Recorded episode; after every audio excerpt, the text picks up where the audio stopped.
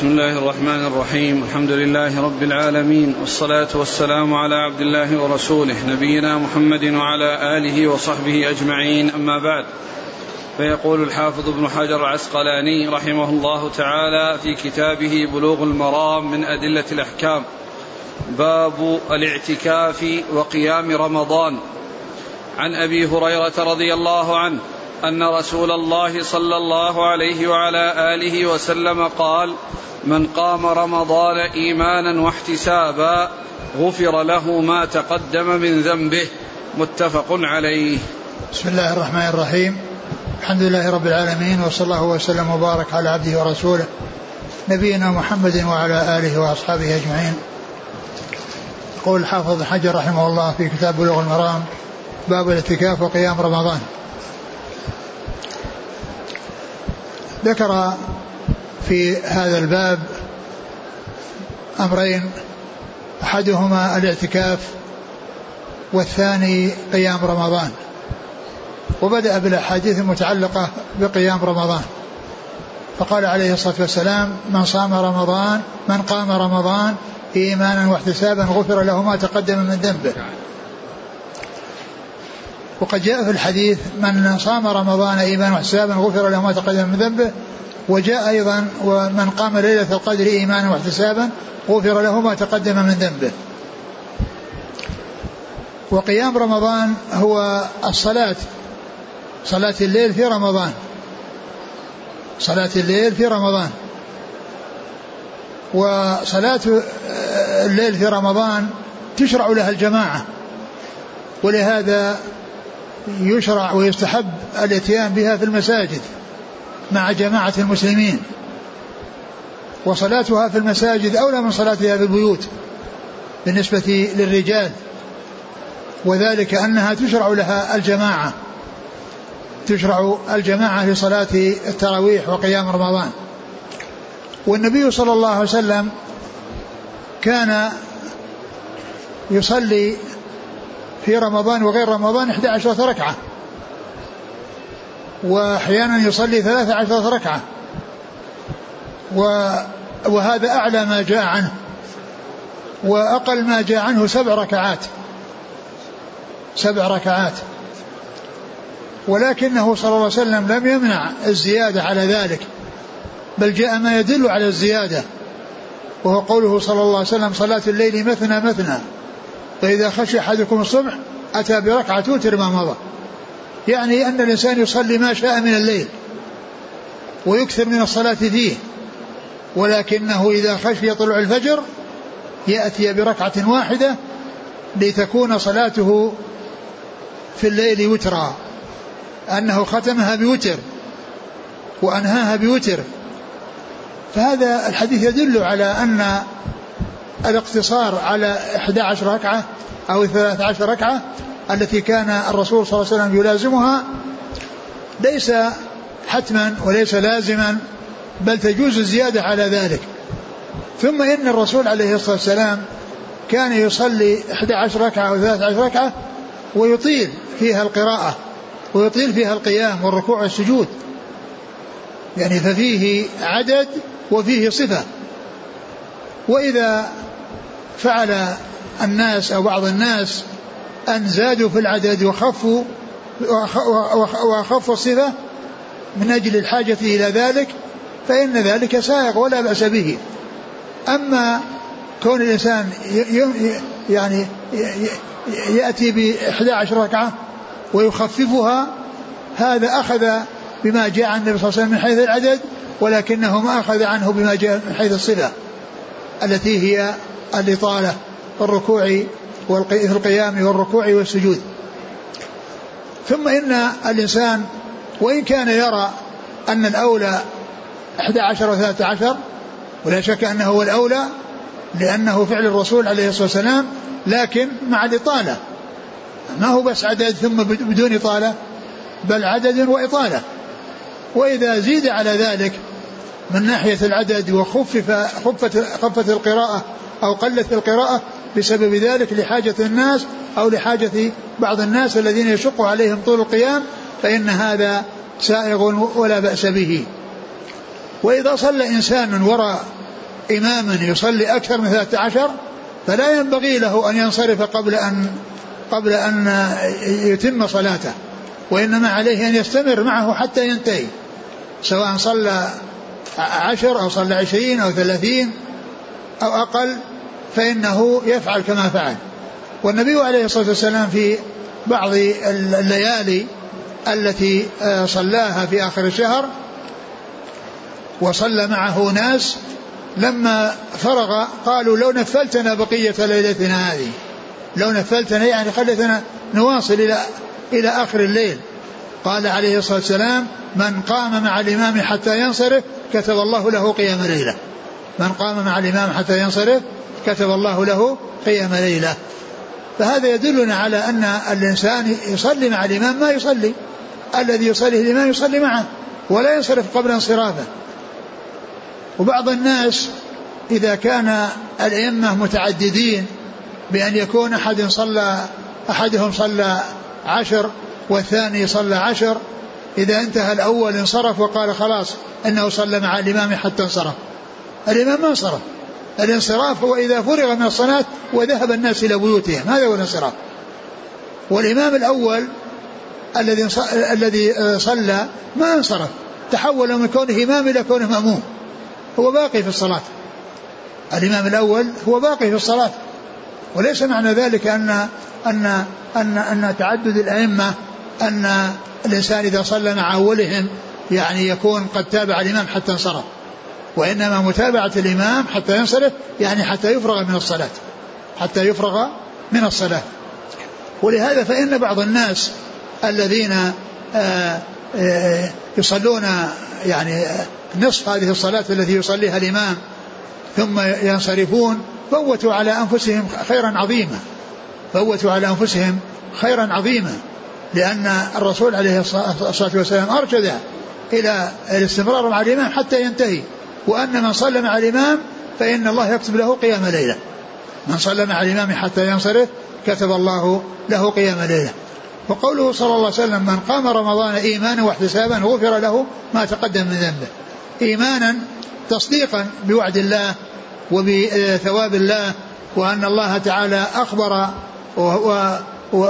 بأن من من صلى إيمانا ومع ذلك احتسابا يعني يرجو ثواب الله احتسابا احتساب الأجر يرجوه من الله عز وجل فإن الله يغفر له ما تقدم من ذنبه يغفر له ما تقدم من ذنبه.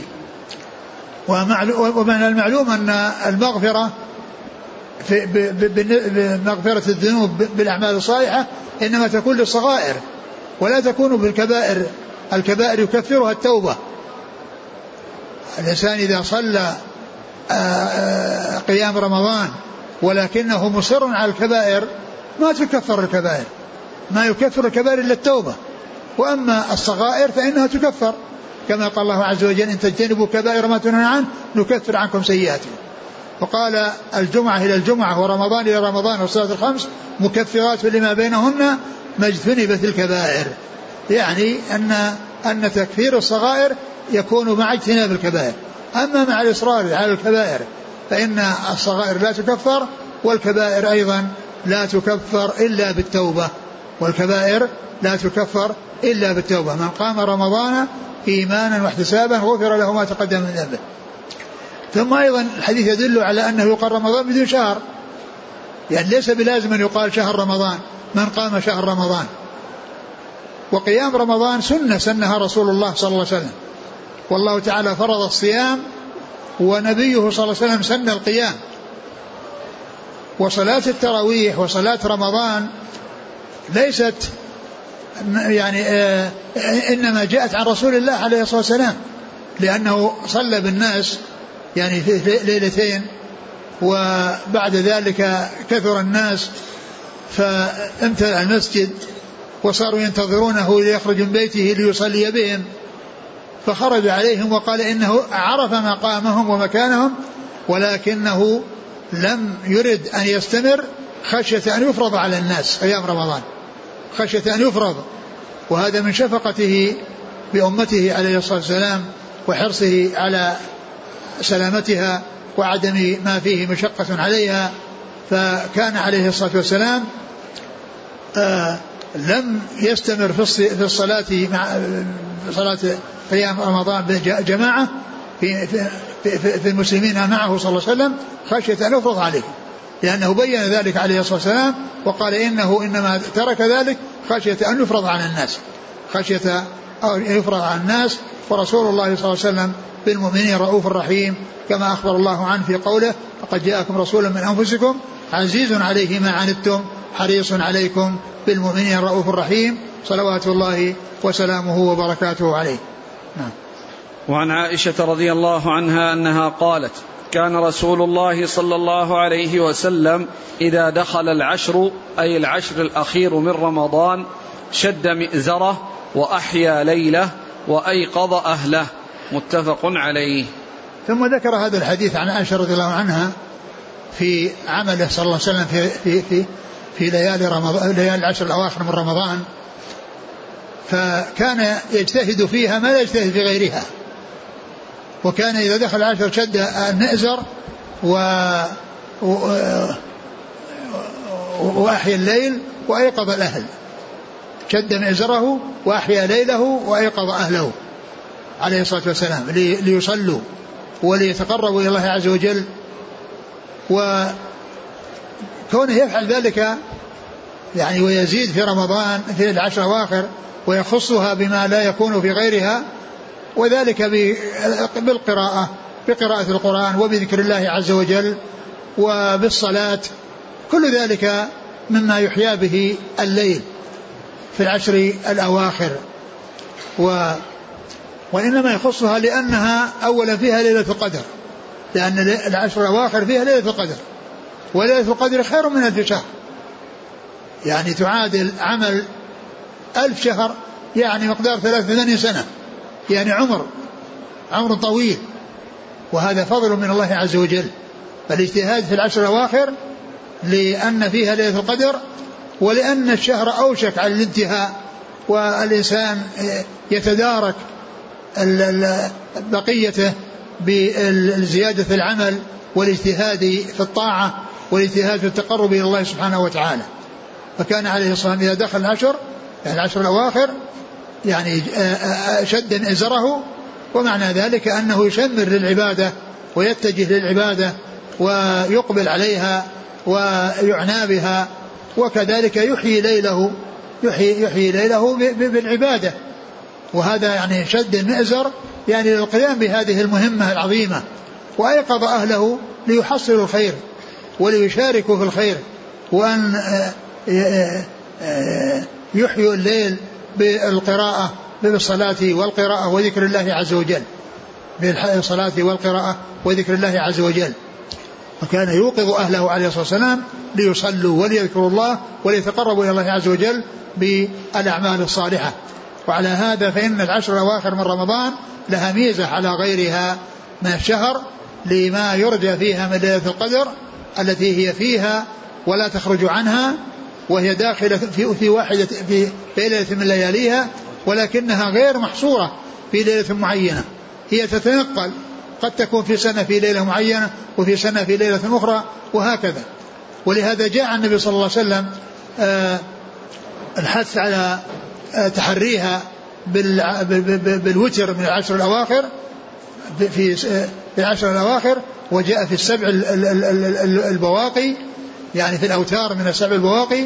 ولكنه أيضا جاء أن أنها وقعت في سنة من السنوات في عهده صلى الله عليه وسلم ليلة 21 ليلة 21 كما جاء في حديث أبي سعيد رضي الله عنه أنه رأى في ليلتها أنه يسجد بماء وطين.